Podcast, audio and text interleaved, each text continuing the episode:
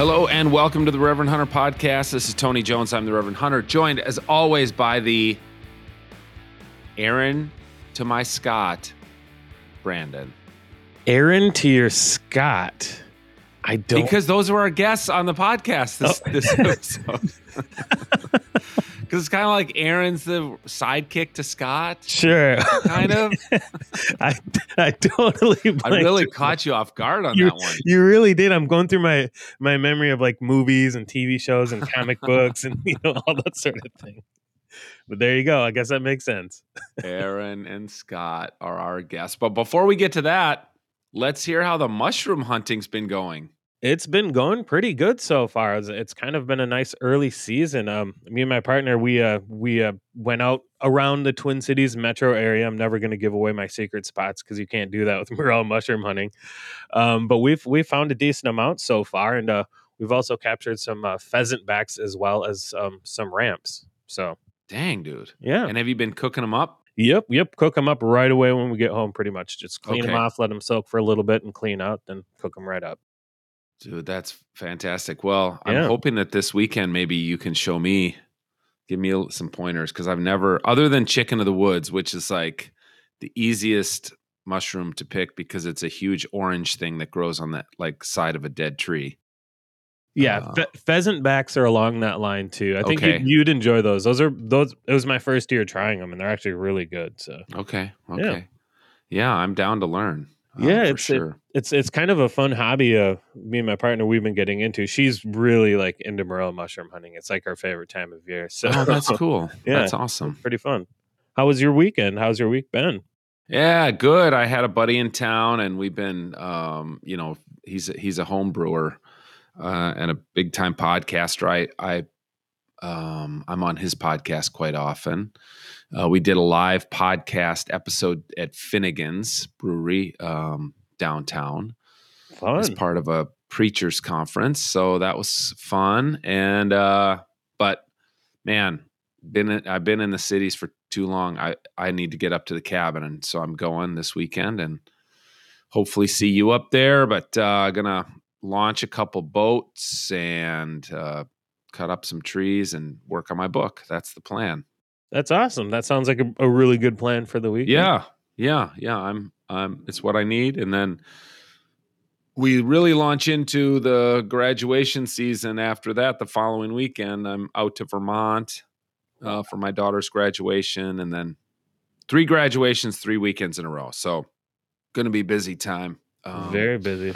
yeah, but uh, have still have you know uh, already got some podcast interviews in the can, so we'll we'll keep the content coming. And uh, you know, this episode you were there when we recorded it at uh, at Ron Schara Productions offices, and it's with Scott and Aaron from the Flush. Scott is the host, Aaron is the cameraman, and they came with me uh, on a hunt that I've talked about with you and and probably mentioned in a couple of my interviews too. Uh, a, a mid to late January pheasant hunt that was very challenging.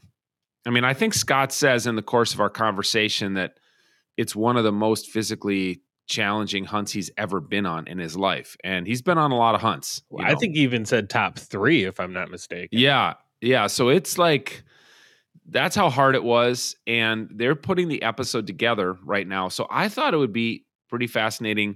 Scott's been on before, um, and talked kind of about his journey, and and you know into buying this production company and producing um, TV and podcast content around hunting and fishing and stuff, outdoors life.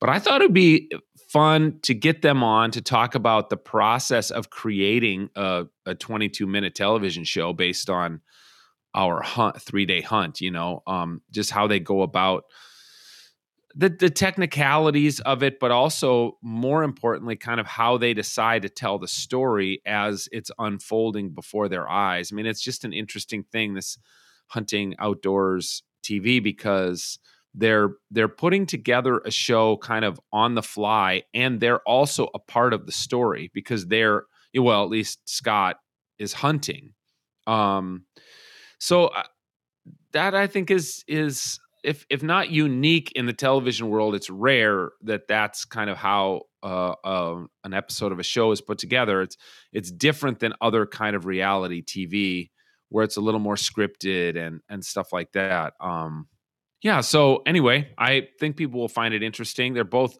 absolutely awesome guys and were very fun. You know, it's it's kind of a high pressure situation when you invite uh, a TV crew to come with you on a hunt with your buddies, which is what I did. And then you get there and you're like, um, yeah, these are not the most ideal hunting conditions. And last year was just an absolutely epic year for me pheasant hunting. I saw more pheasants than I'd ever seen in my 15 years of pheasant hunting until this last week, this last hunt that they were that they were filming. So anyway, um, that all played into it, and you know, there I think they're in, kind of in the final stages of putting that episode together. It'll be available next September, but uh, Scott and Aaron, yeah, they're awesome. Uh, there'll be more about them in the show notes, and and of course, when that episode airs on the Outdoor Channel, and then sometime next year drops on YouTube, we'll you know we'll give everybody a heads up about it. I'm looking forward to watching it. I well, you've heard me talk about it enough. Brandon. I know, I know. Now I get yeah. the visuals eventually. Yeah, yeah. So, anyways, uh, it, it, it's fun. I, I love talking to these guys, and I'm just so grateful that they came and filmed it because it's just going to be, you know, frankly, it, this episode is going to be one of those things that I hope my grandchildren watch after I'm gone. Be like, look at there was Grandpa, you know, in his 50s on a hunt, and it'll just be a kind of a keepsake. So they they're giving me a great gift by uh, putting together this episode. I can't wait to see how it turns out. So uh, if you want a little sneak peek, a little taste of it, listen to this conversation um, with Scott Fransen and Aaron Achtenberg and uh, me and Brandon without a mic in the background.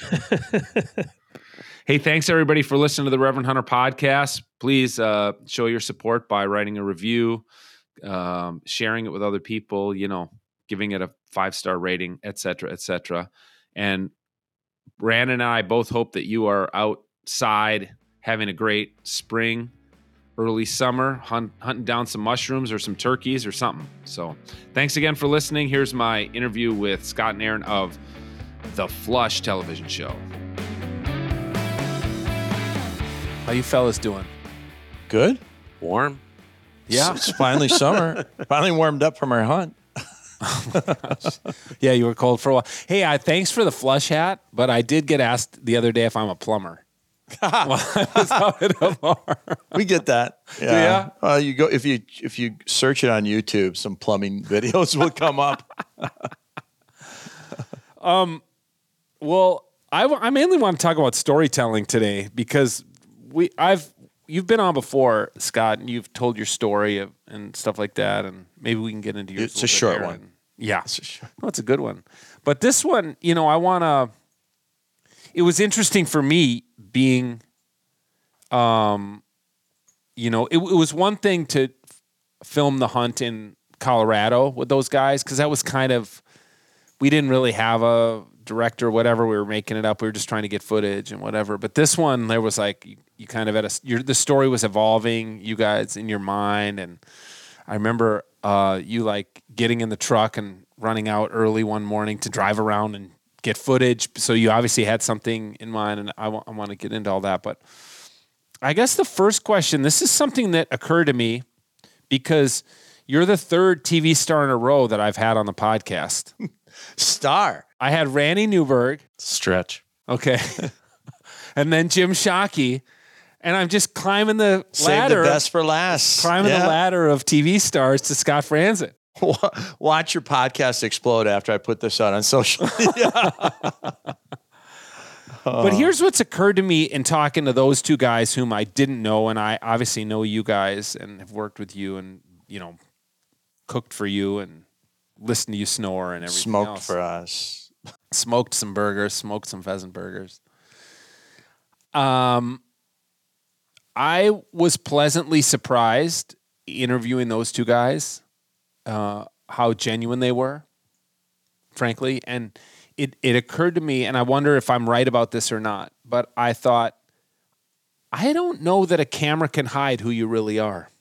I think it can. I think the camera reveals who you really are.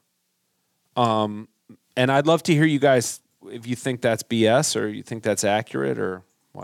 I, well, I would let Aaron answer that because he's behind the camera and gets to see, and has been behind the camera for quite a while now. He gets to see everything. So, uh, how would you answer that, Aaron? Well, I, I I think it depends on the on the intention you go into a shoot with. Like if you're gonna let it reveal what's really going on. So and then it and at that point it depends on the camera person, the operator who's doing it and the person who's being on camera because there are some people who are extremely uncomfortable on camera. Every time it mm-hmm. points to them, they start to act completely different. Like mm-hmm. you meet someone in the hunting lodge or the fishing lodge and you have good banter with them and they're just like every normal person. And especially with fishing, you get in a fishing boat with some people and all of a sudden they're a, a fishing TV show. They're, you know, oh, like like they take they on a persona. Like, yeah, Al Linder in the boat. You know, they're like, oh, look at that fish. You know, like you out here on beautiful Lake Mille Lacs today, and we're using bottom bouncers. And you know, I just want to thank Northland. And you're like, what happened? like, where did this character come from? Okay, just okay. be yourself. So yeah, um, it can, but it and I guess maybe that's who they really are, right? Maybe that reveals who they really are sure. as a, a poser. I don't know. Yeah. That's interesting because I guess I'm thinking of my experiences with those two guys I've already met, uh, uh, I mentioned, and then you, Scott, and and Travis. Like I, I know Travis a little bit, and he, I don't think he puts on an act when he's on. He he has a little bit of a maybe he takes on a little bit of a Ron Schara cadence on his voiceovers, you know, or sure, whatever. Yeah. But his enthusiasm that you see on the on the what's shot in the field, it, that's like that's who he is when you have lunch with him. It's the same guy. So maybe it's just the shows that work are with hosts who aren't posers because of course I see other shows on the outdoor channel and I'm like I don't want to have a beer with that guy. right. Well, I, I think well, getting back to Travis, you're right. I mean, he he is exactly as he appears to be on camera. And Travis wakes up excited for the day and he goes to sleep excited for the next day. Mm-hmm. And um, and sometimes in the, uh, especially on a hunting shoot, we just have to throttle him back just a little bit yeah, because he yeah. just wants to go, go, right. go. But he's, gen- yeah, he's genuine. I, I, and you might be onto something, Tony. I don't know. I don't know a lot of outdoor television people, to be honest with you. Um, but I think the ones that last kind of have to be themselves on camera because otherwise, if you're pretending, that gets really hard. And also, I think the viewer will eventually see that and and the show may lose its um, you know its a, a, appeal for people. Um, I think Roland Martin is a guy that comes across on camera as maybe a poser, but I think Aaron's filmed with him, Ron has, and he kind of off camera is his son, this, that, as he is on camera type of thing. I mean, that's just his personality. And, um, but I, I think longevity comes with being yourself on the camera. Otherwise, it mm-hmm. it just I think your show eventually goes away.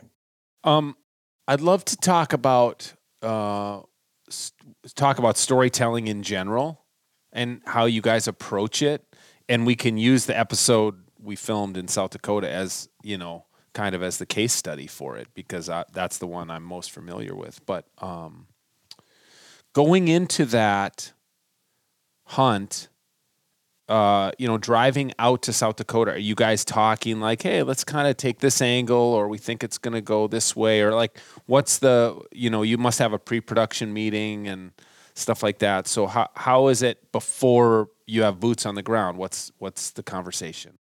Well, I I fill out as the producer of that show what we call a story sheet, and it gives the specific information to Aaron who shot this on when we're leaving, where we're going, how how long we're hunting, you know, kind of the the nuts and bolts of that, as well as whom we're hunting with and their potential stories. So he has an idea going into it um, who the characters may be or who uh, the characters are and w- what some of their background is. Um, and then with this particular hunt, yeah, on the way out we're talking, but you can, we could see then conditions and weather always can add or detract from a story. And as we're driving west, we're seeing the conditions and knowing that that's going to be a, a big part of the story. And then, then it kind of evolves, wouldn't you say, Aaron? From there, yeah, we've got we've got our you know our main points we want to cover in this story like uh just the idea that you can hunt late late season in south dakota they extended their season so that's a part of the story Mm-hmm. there's you tony a part of the story invited scott there's um jorge who you met have a relationship with. And then as a part of jorge's story there's well there's branches to your story there's branches to jorge's story. And so you go in with those in your mind like these are the things we want to hit. And then you kind of you have to be flexible and let everything else sort of fit and fall into place. But you know and how old is jorge? 72. 72 so when you're Yeah. going to hunt with a a 72 year old man just filming him hunting is going to Hmm. tell you a lot about this story right It- can he do it you know there's 72 year old guys that i can't keep up with and you're just like wow look at that guy go or does he stu- is it difficult you know and then seeing his dog i mean we can get into all that but you, you start with your main points that you think are going to be a part of the story and then let everything just kind of fill How- then the, yeah. Well, I was going to say the other thing we have on the story sheet again are the soup to nuts thing that um, Aaron or, or the photographer gets to add to the story shots. You know, whether they're B-roll shots or opening shots or drone shots, so that Aaron kind of has a mental checklist. You talked about him going out in the morning one time. He goes, I, he wanted to get a sunrise. He wanted to get um, critters out and about at first light if he could. All those um, visual elements help add to the story that we're you know potentially going to tell. And so we we want to cover as many bases as we can in case we don't get any birds, you know, or in case there's only one bird, or in case you know, or in case sometimes you go out in the field and the character we just talked about it, the character you think is going to be a real character, off camera is that, but on camera they're quiet, and so you don't have a lot. So you fill in with other elements of the video that can can hopefully help with the show too. So those those are the things that I think a lot of people don't understand or appreciate. Um, and you saw it, Tony, and, and you experienced it when you went out west too. But Aaron's not done sometimes until nine o'clock at night. Yeah. We're we've been done for four hours hunting. Right. Um, but the night you cooked and everything, we're we're having a drink and you're cooking. We're laughing. I mean, Aaron's behind the camera capturing that. So Definitely not having a beer. no, Till you're no, off the clock, no, no spotted cow until he's done. Yeah, that's interesting. Tell me, like one one thing that I would think is uh, maybe a storytelling challenge, but also, I mean, a deliberate choice you guys make is you br- you have two mics. You you mic up two, and now I've noticed this now that I've I'm watching other episodes because I know I'm like, oh, oh, only those two guys are mic'd. So some other guy shoots a bird, but f- on that day, those two guys are mic'd. So tell me the pros and cons of limiting the number of people who are on your audio in- Well, in, your ear.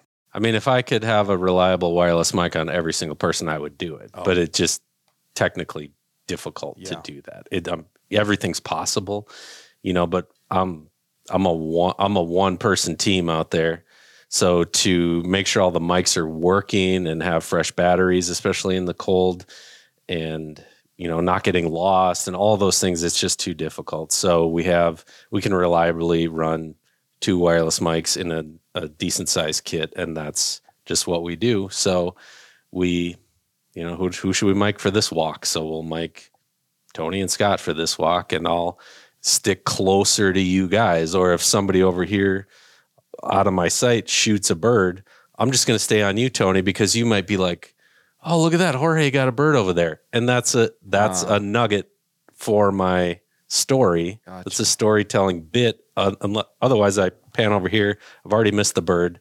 So what am I doing? Right. So I might as well just get you reacting to something. So, and we just try to move the mics around and hopefully get lucky and get some interesting sound from everybody in the group at some point.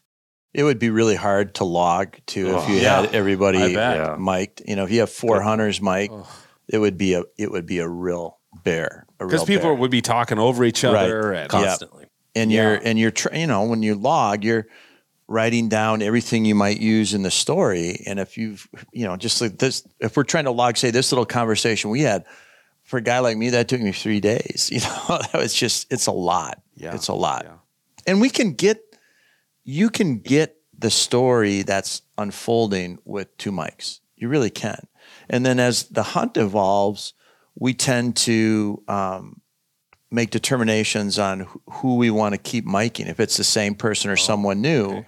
Because it might be um, their dog is f- fantastic and they're pretty interesting, or their dog has a unique story and their you know how they interact with it, whatever it may be, or you know some guys having a banner day. Well, let's get him. mic. We, missed the first two birds he shot. Well, let's get the next three or whatever. You know. Yeah, I mean, I've seen the script, and I want to talk a little bit about that. But one of the interesting things in the script, because the other hunter who's not whose name has not yet been used is a guy named John who lives across the street from me. So we were, you know, having whiskey the other night, and I said, "Well, I think you made the show because there's one little line that says Tony's friend, blah blah blah." But it must be him shooting a bird because he never had a mic on. So I was like, "I think you'll make an appearance in the background." He does. Well, he gets a bird that I missed. And I missed a lot. But I think I think it, on camera it says John. I think I said to Aaron, John got it, Yeah, yeah. or something. So that I mean, I think that's the case in most flush episodes that I've seen. There are guys who never get the mic on or are kind of, you know, extras as it were, or background. And, you know, that's just it makes a lot of sense to me um as a storyteller in writing that you just uh when stories get too broad, they become very hard for people to track. And even I'm editing my book right now, and there are people who come up you know, in chapter one or two in the story I tell, and then later in chapter eight, and my editor has in the margins, um, remind us who this is. Right. The reader's not going to remember because they read chapter one two months ago, and then a you know book's been sitting by their bed, and then they pick it up and they're like, "Wait, who's Craig again?" So they page backwards. Yeah, if they there's no don't do it. index, Yeah, yeah. so you got to be like Craig, the guy who blah blah blah, or like uh, he at the end he said one thing like spell it out BWCA, which I spell out in like chapter one, but he's like no one's gonna remember if you're not from around Right. Minnesota. Like what's BWCA stand for? So I tell me this. Um, what's the difference between telling a story in 22 minutes on the flush and, and how long is a Minnesota Bound story? Eight minutes or No, most of them are between four and five minutes. Tell me the difference of telling stories in those formats. One's about 15 minutes longer than. Good answer. Good answer. um, what is? I mean, you're not really doing a three act structure in a five minute story. I'm guessing No, you're not no, building It's it's a much. tension or trying to resolve it.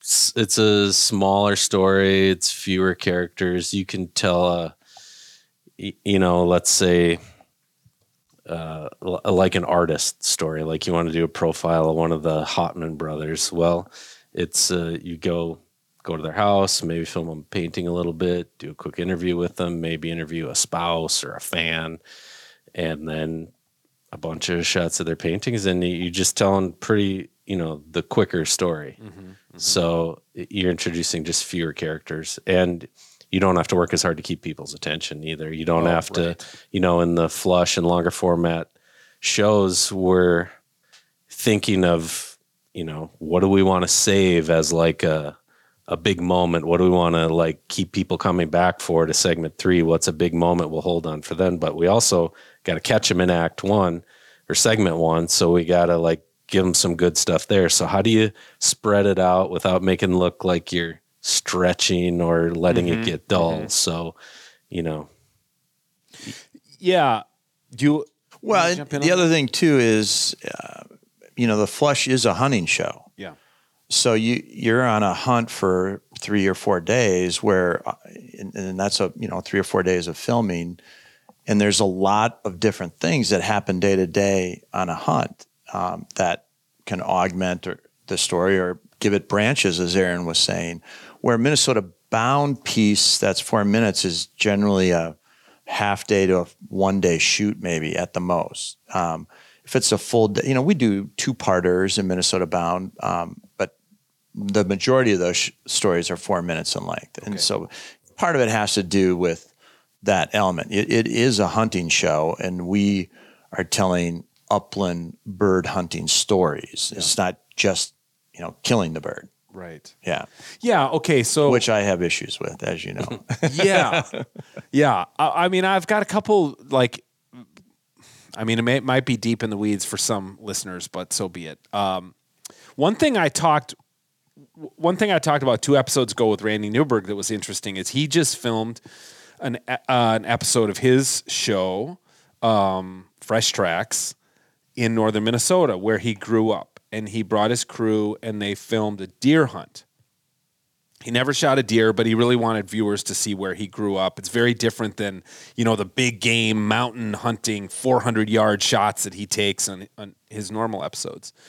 But he said um, they they struggle to find deer, but there were a ton of grouse. The problem is he they were walking county roads shooting grouse which you can't do in a lot of part of the country. So they're in this kind of ethical conundrum right now of when they they're editing this episode and can they show are they just going to show oh and we got a grouse like it's a it's just a sidelight to the main story of deer hunting or are they going to show the grouse hunt and and his he told me you know he worries if I have to spend so much time explaining well in Minnesota you can walk on a you can shoot off a off a, a oil road or whatever now, in our thing, there's similar kind of stuff like, and I've already said this, uh, you know, I think in, in talking about the episode on my podcast, I don't know if I did it on the Flush podcast, but like my dog caught three live birds, two hens and a rooster, and a rooster on the last day when it was just you and me, which is legal, but probably won't make the show, I'm guessing. And I wonder questions like that. I mean, obviously, you, you're going to make choices to show people somebody who's unsafe with their firearm, that's probably not going to be on the show, Right, right? right. You're going to show people in orange. You're going to show people being legal. But then there's these gray areas like a dog catching a live bird that maybe doesn't show hunting in the best light even though it's not technically illegal. So how do you do you make those decisions on a case by case basis? Do the two of you talk about it? Do you have kind of guidelines? How do you do that in putting together a hunting show? Well, um, for me as the writer, if I choose the clip and write to it, Aaron, as the editor, will generally put it in there. And then after we watch it, if there's an ethical issue or something that comes across, we'll collectively say, eh, maybe we ought to cut that out. Or no, it's part of the hunt. It happens. I mean, there's there's been a couple shows where um, like one for sure where Travis caught a bird and the dog pointed it and he went down and, and caught it. Now we don't, you know, it could have been a wounded bird. It was a rooster, um, and that made the show. Um, but we wouldn't in this particular episode that we did, Tony. I didn't write to any of the um, hens that were caught because both Millie and and Crosby caught some birds and. And we hope those birds live, but we don't know. Um, but I think I did use the piece where Crosby caught the rooster um, with the retreat. I think is what I used it for um, in in talking about Crosby's hunting ability and his power card, you know, uh, type of thing. Um, so, there's- so there's part. So you don't have hard and fast rules, is what we I'm don't. asking. No, we don't. If it's illegal, we won't do. But I've Right. I've had a, a hunt I did in Montana, and Montana is not required. Uh, Blaze orange is not required Ah. for upland hunting, and the guy didn't wear blaze orange the whole shoot, the whole day. And I said, "Why aren't you wearing blaze orange?" He goes, "Because it's not required in Montana." So it's almost like he was making a point not to wear it, but we we used it, Sure, and then sure. we we bring it out. Sometimes we might put a little text under there if we think it's really, you know, something that we'll get a lot of feedback on. Um, but uh, you know, so we depending on what it is, we'll call it out, or we'll just explain to people that may take the time to write us that now in this state it is legal to hunt on county roads, or in South Dakota it's legal to hunt a ditch. Or to drive around with a loaded firearm in your car, right. which uh, I'm guessing you're not going to show. Or We road, don't show that. road hunting, which you know we didn't road hunt, but You can do the in some states. the yeah. the two weeks earlier when I was out there with Jorge, we shot half our birds road hunting. yep. Yeah, we that doesn't make for interesting television, Right, we think. sure, so that's why more of the reason we don't show it. Yeah. You know, it's not that interesting to watch two Guys jump out of a truck. wham, wham, Well, get their birds. and- it- it's Hard to shoot. hard to shoot. too. Yeah, yeah, It's hard to. I mean, it's it's hard to jump out of a pickup and hopefully get the rooster to have a shot at it, much less to get a camera out as well. Right. But and, and like Scott said, it's it's just not that interesting. Yeah. It's much more interesting to see guys walking through habitat, working hard, getting a rooster as a payoff at the end. and uh, dogs Getting working. and- Dogs yeah. work. Yeah, dogs working. So just to get one rooster out of road hunting or three out of road hunting doesn't look as interesting as one out of dog work and guys Yeah. chatting and Yeah. habitat and all that stuff. Yeah. So Okay, another question I got for you is y- you you kind of do this in these episodes, and you and I have talked about this. We even talked about it last time you were on the podcast. This in medias res, like you start in the middle of things and then you back up. So the opening, you know, is is a hook. It's like guys shooting, dogs, birds, crazy yelling, guys falling through the snow. I'm imagining what like the opening thirty second tease of our episode's going to be. Is that diff- 13 or whatever 16 years ago or whatever it was a decade and a half ago when the flush started were the episodes like that? Or is that evolved as tv has evolved that you got to capture people's attention out out of the gates? Um how many seasons has the flush been on now? I know you're going to ask me that. 13 is I think the flush is. Tw- this is our 13th season. I think we just filmed. So whatever it was 14 years ago when we were changing up the format of the show used to be called Pheasants Forever Television was a lot more like Minnesota Bound where it was individual segments sometimes uh, a, a through story through the whole thing but we made a conscious decision that we got to like the show needs some more energy it needs more excitement it needs adventure it, it we habitat stories are important but they're not that great at television so i agree with that so Yes. we changed the format of the show, and I'm sure that was a trend in the television industry why we did that. And the show, we've just kept pushing that more and more and more and more. So season one, we tried to find those great locations, but also starting with excitement and that you know the right off the top we call them the headlines of the show like what's happening in the show and we just try to Mm-hmm. show the best of the best really without giving away the entire story right to get people hooked in and then and then you step back and start to tell the full story mm-hmm, mm-hmm. Well, and, and our our hunt, Tony, just happened to be. It doesn't usually work this way, but it it kind of unfolded chronologically. yes And Aaron and I did talk about that when we were done our last day, and and I said I think I can just write this chronologically. He goes for sure. It it works that way. And we we went off on the branches to talk about Jorge's story and and your story and things, but it still was almost verbatim. Each day that we hunted was now there. Some of the hunting footage was not necessarily chronological, but it was within a day of each other. Yeah. You know, but the last day was the last day. absolutely that's Yeah. the climax of, of our Right. hunt Right. Yeah. Yep. Of the hunt. Yeah. of the hunt Yeah. the climax of the hunt was on the third day Yep. for us. Um, here's another stylistic question I have for you. I notice in the script you talk to Aaron in the script. Like you say, Aaron's name is in the script. You say something to Aaron. Did you do that 14 years ago, or have have? Is there something? It, it it's my my gut tells me that, um, and this goes back to like my study of of postmodern theory or whatever, and breaking the fourth wall. That you're not pretending like there's not a cameraman there right and you're just acknowledging the truth that everybody knows and the cameraman can be part of the story It- that didn't used to be that way so is this a new thing and like even your shooters can maybe take on a little personality that viewers might be like oh it's aaron like i've heard him on the podcast and now scott's talking to him on the show or something like that is that new Uh, well, I don't know if it's new or not. What I what what you saw was an audio clip in which I spoke to Aaron and I used it in the script. yeah Um, and and you brought this up earlier, Tony.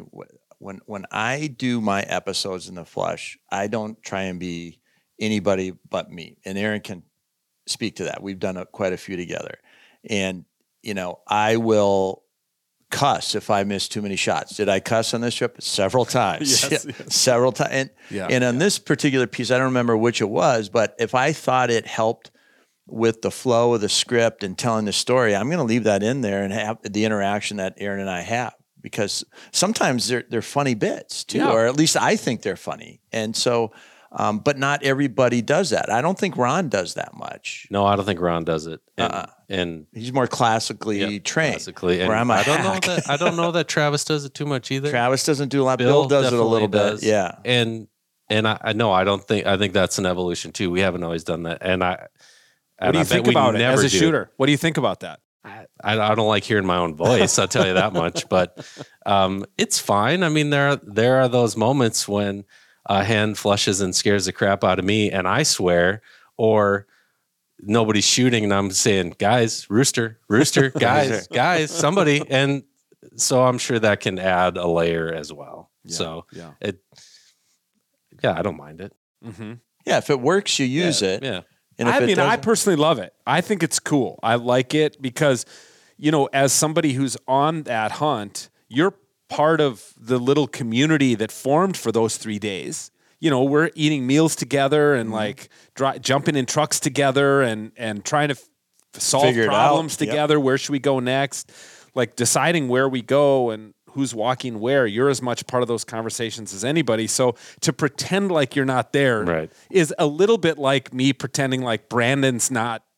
Recording right now. It's it's like Wait, why- where'd he go? No, it's, it's like it's like why I love having and people tell me this who listen to the podcast are like we love that little intro with you and Brandon like because yeah he's part of every episode putting it together and I'm not going to pretend like he's not there. Um, so I I kind of like that part you know and and yeah well, for, for, for me too, is I, I really feel like the shooter and I are a team out there. Mm. And um, uh, so I, I think including them as part of the story when it makes sense uh, exhibits that. And they're Aaron act at on this particular hunt as you know shooter. He made breakfast. he did dishes. He was a therapist in the cars. I'm like, God, I can't believe I missed that shot. Or are we? We're not seeing any birds, Aaron. What do we do? And he, you know, talked me off the ledge He's on like every Scott, case. there's a thousand under those trees right, Right, there. right. We're seeing birds. That was before we we, saw birds. We had a We day where it was it was kind of Yeah, slow. day one was yeah. slow. So uh, I, And you're saying, Aaron, did that guy really just fall out of the back of a pickup? that, that would have been good. yeah, yeah. He did not because it didn't happen on camera. didn't happen so on it camera. Right, never Never didn't never happen. Didn't happen. John did not fall. Jorge didn't throw John out of the truck. His double, his over and under weren't clogged with snow. You didn't Yeah, have to that's get right. out your gun cleaning kit. to- Before we ever walked. Um, let's talk about this particular episode because we can we can um, you know pique the the curiosity of the of the listeners for when that this show comes out. But what? Tell me about after we we've talked on the Flush podcast about the actual hunt, so people can go listen to that and hear about how hard it was and the weather conditions and everything. But when you got back here, then what happened and how has it been putting that episode together? Well, we we probably talked more about it on the car ride home. I think because it's just fresh in your mind. And then, um, so we we talked about well, all all the different layers that this particular story has. Um, if you take the um, personal elements, there's your story, Tony, which is a great story.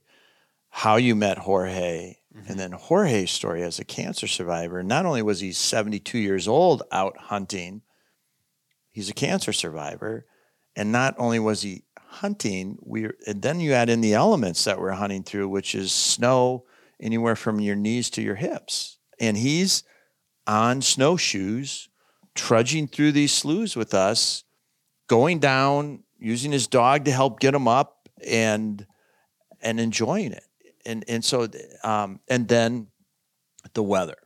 So we could have had none of those elements and just captured the hunt, and that would have been a pretty intriguing story. But then you add in the other elements, and we both felt it was going to be a really good show, you know, or is going to be a good show.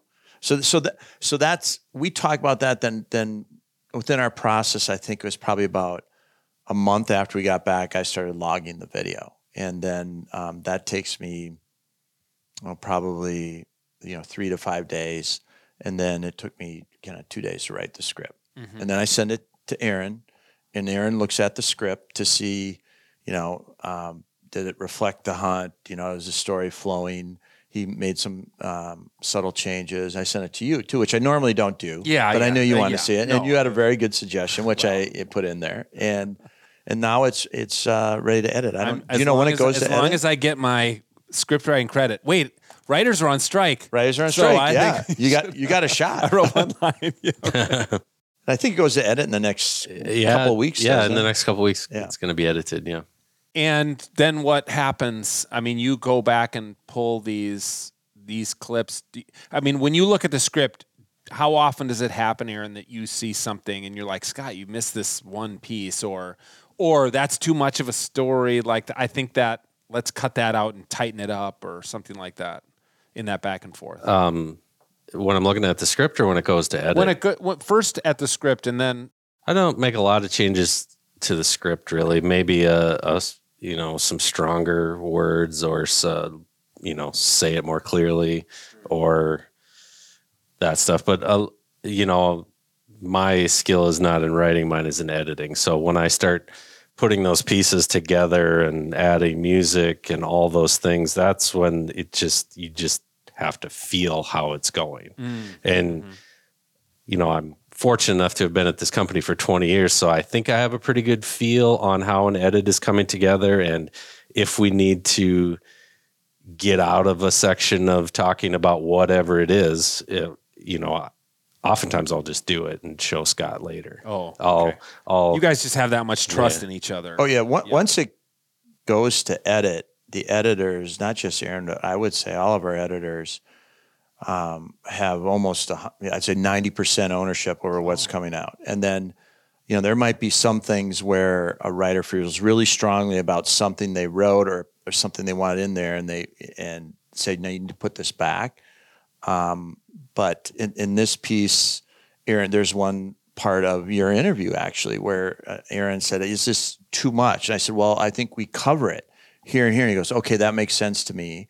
And they might get into it and find out that um, you can't cover it all, so they might cut part of it or something like that. But it's in their hands, and uh, from there, once they Do take, is the it script- tempting for you to walk down the hall and stick your head in and be like, "Oh, how's it coming? I can't wait used to, to, see be. it." It used to be when I the first few I did, and now I've learned just to let it go. and and and- but there are times where Aaron, as the editor, might be on Act Three, and he says, "Uh, "Scott, I think we need another line here. We need to write something to get in of this." Get out of this piece and into a new piece. We're missing a line. Okay, let's let's write it out. I'll go voice it, and then he'll put it in there. Um, and there might be some times where they don't use a track, where they go, ah, you don't need that track. It's a throwaway line. They'll just cut it out altogether because the video is just is already showing you what's happening. You don't need a line there. So it's it's a teamwork thing, but it's it's kind of like when I write it, Aaron doesn't come back with a gazillion changes. He might have one or two suggestions, and it's the same once they take the edit, Okay. and then we review it together.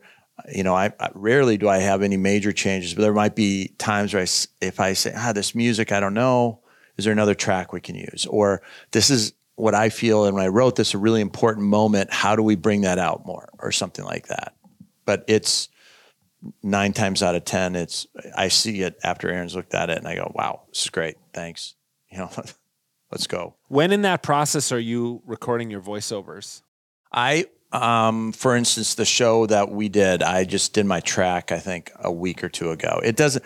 It usually once you're done writing it, we it goes. We have a process in which the um, shooter who shot the show looks at the script too, just to make sure it kind of reflects what they thought the storylines were, et cetera. And then um, I send it to either Travis or Bill, and they review the script. Oh, you send your scripts Mhm. to and the then, other yeah, and then hosts of the Travis show. and Bill usually send their script to one yeah, one another and me and type of thing, just to, to get, kind of review it and and make sure you know for the most part grammar wise we're on track and Yeah. and things like that. And then once it's gone through that process, we lay the track down so it's in the system, and whenever the editor is scheduled to do it, they know that the uh, you know the tracks in our archival system, and they can just pull it and start editing. We're way better at that than we used to be. There used to be How times. so? Well, there used to be times where something might be going to edit, let's say on Monday, and I'm just laying the track down on Friday. Oh. Or, or, Or it's going, or it's going to edit on Monday, and I'm laying the track down on Monday. Or Scott's in Montana and you're going, oops. We don't have the- we, we don't, don't have, have the the track. track. Yeah. Oh, Yeah. So we've changed our system so that we're Yeah. we're a good, done. you know, 90 days in front of stuff Oh, now. okay. Yeah. yeah, yeah. Um, and then after it's put together, do you like have a little showing, or do you and the other hosts sit down and watch the whole season, or what's the what's the reveal in internal reveal at that point? Depends on the episode. You know, we're cranking a lot of television out of here with not a lot of people. We're pretty lean Yeah. Operations. So there are some times where, you know, I finish it on a Friday or a Tuesday or whatever it is, and I send a web link to Scott and say, hey, watch this when you have time. And he says, looks good. And I hand it to the guy who sends it to the network, call, you know, onlines the episode, puts in the commercials, all this. I'll, I send it to him on two days later, and he ships it to the outdoor network. channel two days after that. Wow. That's it. So ideally, yeah, we love to sit around and watch each other's stuff, but we don't always get the time to. More often than not, though, I get to go into Aaron's Yeah. Bay and watch the Yeah. final cut with him. You know, and then and then you know once it's done, there um, sometimes if and it's usually more when a Bill's or Travis's show if they go this is a really good one. Aaron thinks there's elements in it that the other um, shooters or editors can glean some information from. We'll show it to the group, and then we always we we have monthly staff meetings and. Um, when we roll out a new season of The Flush at that staff meeting, Travis will choose an episode and we'll, the whole staff will watch it Oh. to kick off the season. Oh, cool. Okay. Yeah. So this year we'll probably watch his Ptarmigan show because we that was the first episode we shot last year. Yeah. Um, we did do a cut down version of that that you saw, saw for it, Pheasant Fest. Right. Um, so and the staff saw that. Maybe Gorgeous. we'll yeah yeah maybe we'll watch something else since we saw the cut down version. But the the producer for that particular show, and, and the fle- Travis produces the Flush chooses the episode. Oh, gotcha. Yeah. yeah, yeah. yeah. Um, do you guys ever sit around or do you lie awake in bed at night and think like, ah, what more can we, t- what more stories more can we tell about upland bird hunting? Do you ever? No. They're endless. Yeah. They're endless. Whether it's a, a different species or a species in a different area or characters, there's an endless amount of characters. Endless. You just got to find them, really. And then sometimes you kind of go back to those characters. Like uh, uh, Bill Sherck and I hunted uh, along the North Shore of Minnesota for grouse. Okay, I think that aired last season With two Ike, seasons ago. No, that Oh. was same character, but Oh. that was three or four years ago for more of a Minnesota bound story, which got into a flush. I think last year. I wish I could remember, but like I said, we do a lot of TV. Yeah. so we hunted along the North Shore with Scott Sorensen for grouse, and Uh-huh. he's been talking to Bill, brainstorming the next adventure up there. They want to do the the Kekekabic Trail through the BWCA with packs and tents Wow. and hike like a through hike and Mhm. hunt grouse. So, yeah, I they're endless. I think for I the most part. Yeah. I, I, I think as long as we can um, depict the hunt as a lot of people hunt, Uh huh. that and then the stories are there and everything else that we're you know we're always going to have content and that's the feedback we've gotten from most of the people i shouldn't say most of the people the the feedback we've gotten from the viewers of the show predominantly is we enjoy the stories we enjoy the stories about the dogs in particular and we like that you hunt a variety of different species in different states um, in similar ways that we do. And and you're not afraid to make fun of yourselves and laugh at yourselves. We're not too serious about it. Um, because if you do, you you know, we all as upland hunters know, and Aaron's a hunter too. If you get too serious about it, it takes the joy out of following Oh, your yeah. dog. You know, Yeah. Yeah. Absolutely. Um, I think that's one of the things, uh, an overall storytelling technique of our company is just tell it like it is. Mhm. You know, don't we don't make it up. Right. And we've had certain viewers argue with our producers. like, there's there's no way you guys are filming wild bird hunts. It's impossible. Oh, There's no you'd have to have five camera guys and th- those got to be released birds because there's no way. And we don't. I mean, not to say that we don't film on locations where there are birds released, but we hunt wild birds. You Yeah, saw it, and yeah. we just put in the work to do it. And if Scott misses, he puts it in the show. He's not gonna axe every miss and only put in the hits, you know. Right, and we're right. and if he falls down, he's gonna put that in there. If I fall down, he's gonna put that in there. And that's something we've always done as a company is just tell it like it is. Well, and on that same point or on that same theme, let me ask you about the changing landscape. Because on the one hand, you've got um, you know, more people cutting the cord, less probably less people have the outdoor channel coming into their house through a dish or through a cable every year. That's probably shrinking. Meanwhile, you go on YouTube and the number of 15 minute hunts with guys wearing GoPros on their hats and shot cams on their on their shotguns. I mean, I, I because obviously it's the kind of content I like, so I YouTube is constantly every time I open YouTube, it's like another hunt from an from well, even from Tyler Webster, you Sure. know, or from Yep. people we we all know and like, but um, there's no shortage of content of guys shooting pheasants or whatever. So how do you um, pivot or expand your audience from you know whatever basic cable? It's not basic cable, is it? Whatever whatever cable it's called, where you get the outdoor Oh, channel. tiered cable. I don't Yeah. get it. I don't get it. Versus, and now you're putting stuff on YouTube. I know, which is where I watch it all.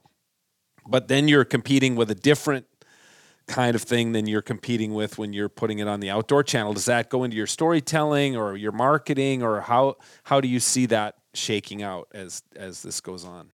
I don't know. I mean, we have a pretty solid YouTube following with the show, which Yeah. is awesome. It's, you know, one of our most dedicated viewership shows on YouTube.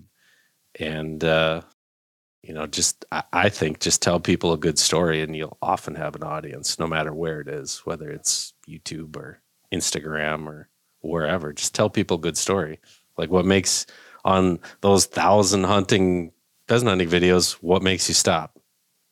Good characters, interesting weather conditions, Yeah, interesting locations, and that's what we try to do with every show. So yeah. It's funny. I feel myself drawn if I do watch those uh, GoPro shows or whatever on YouTube.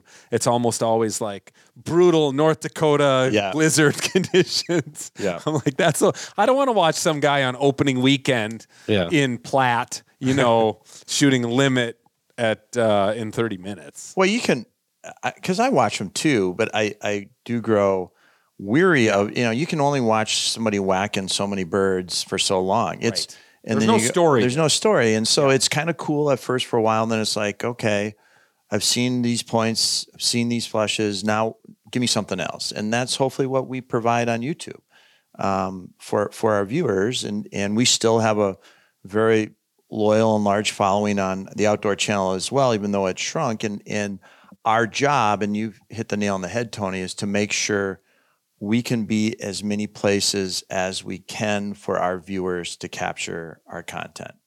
Um, and so that includes the podcast, um, YouTube, outdoor channel. We take our flush content and we rebrand it under Rooster Tails and air it on a regional level a couple years after it's aired nationally.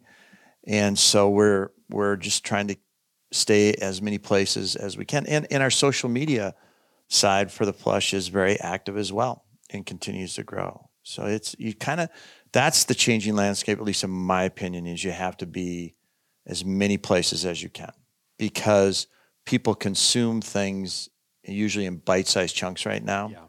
Yeah. Um, and but what we've been able to find with you know YouTube in terms of bite-sized chunks is a lot of those shows that you're talking about are or snippets are 10 to 15 minutes. Ours are 22 to 24 and we get a lot of views. Yeah. A ton of views. Yeah, it's more of a commitment Yeah. for sure.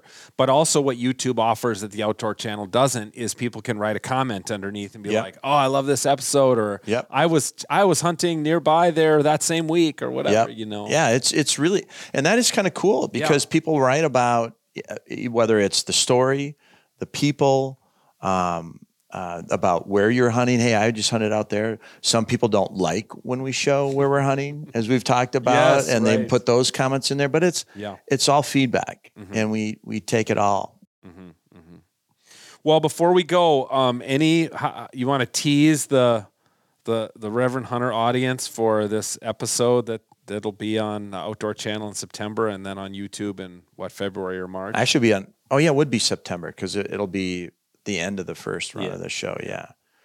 Well, I'll let Aaron tease it, and then I'll uh, I'll correct. him. Um, I mean, it's a visually interesting show, to be to say the least. I mean, the weather conditions were brutal, so you know if you like to watch people suffer, uh, there's something there for you. Um, there's a snowblower, which I've never filmed on a flush episode before. I was going to bring that up too. Um, you know, fascinating dog work where the dogs disappear for minutes at a time under snowbanks. Uh, and we shot a couple birds. So Yeah. and and Tony's cooking skills will be on uh, Full display. full display. I hope you have, like- sort of full. Display. Wait, are you gonna have like clown music playing when I'm cooking When and the people- smoke is going? when people say television is all smoke and mirrors? We got uh, you got at least the we smoke. got half of that equation. Yeah. yeah, do, do, do, do, like Benny Hill Yeah, like show or something. I, I would uh, agree with everything Aaron said. That that that's the first pheasant any upland hunt I've been on where there's a snowblower that travel around with us every day. Mm-hmm. Yes, yes. We had vehicles stuck once or twice, once or twice, um, and it it probably was one of the top three toughest hunts, physical hunts I've ever been on wow. um, eh, you know, just with the with the snow, and probably a top three in terms of seeing birds. I mean that that last day, even though we'd hunted that slough the day before, what we saw, what Aaron got on on that's the part you haven't seen yet. to see it. That Aaron got on camera is is the these huge groups of pheasants was unbelievable Yeah. unbelievable. Um, yeah, so it it should be a it should be a good episode. And I hope I hope people like it when they Yeah, watch it. yeah. I hope you like it when you watch Oh, it. I I can't wait. I I'm super excited. I'm sure it's going to be absolutely fantastic. Millie's pretty excited. I She's- appreciate the opportunity of going out there with Well, you there you guys. woke up. So hopefully we'll all get to hunt together again. Maybe with Aaron with a gun sometime instead of Well, maybe not in the snow too. yeah, maybe not in the snow. Oh, the snow is not too bad, Scott. I, I heard. This, I've been hearing good reports. The whole week before, you kept texting me. You're trying to figure out snow depth, and oh, I, I'm I was online every day Yeah. looking at the snow depth. I'm looking at like webcams live from Platte, you know, which we never even ended up going to. Even No. that was another spot we could have gone to, but and I'm like, oh, in downtown Platte, it doesn't seem that bad, you know. But there's no webcams out in the middle of uh, no. Aurora County or wherever, you know. we had a we had a County. photographer who was like five eight who was gonna go, but when we oh found the snow conditions, we had to change it up and send me. Send the Yeah. monster. Aaron Aaron generally takes the the hardest Flush shoots. he Oh, likes the That's challenge. good. Well, what a great! It was so fun, and I, I, I'll say that confessionally, you know, I felt like I had a responsibility to de- Yeah. deliver a good hunt, and I thank you guys both for kind of after day one, you were like, "Don't worry about it. Like, we'll find birds." We've done this a thousand times. We're going to be okay. There's a story to tell. You don't have to panic about not delivering the hunt with the most birds or whatever. And that was really great. And and it's I learned a lot about storytelling from watching you guys work over those three days and evolve how you were thinking of the hunt and how you were going to put it together. So seeing the finished product is going to be just icing on the cake. It'll be really fun. Well, and, and what you were feeling, I would say, I mean, the majority of the people we go, yeah, we'll come hunt with you, and you come out there and they're like, crap, now I am on the spot, Yeah. and and and we, it, that's when you know you're hunting wild birds because we didn't shoot a bird for a day and a half, Tony, right? Right. You and I, yeah. I mean, John shot that one in Jorge's farm on the first day, right? And that was it. No, he didn't get that on the first day. That was the second day. That was the last day that he oh, got that. Yeah, we didn't shoot a bird for a day and a half. it was a long time. And yeah, and dry. it's that's when you know you're hunting wild pheasants because how many trips have you been on, or just wild birds in general, where the first day and a half you're just learning the terrain to find out where you know the birds are. right, right. Yeah, so it it'll it should be a fun show. Good. Well, thanks, guys. Well, thanks for having us. Time. Yeah.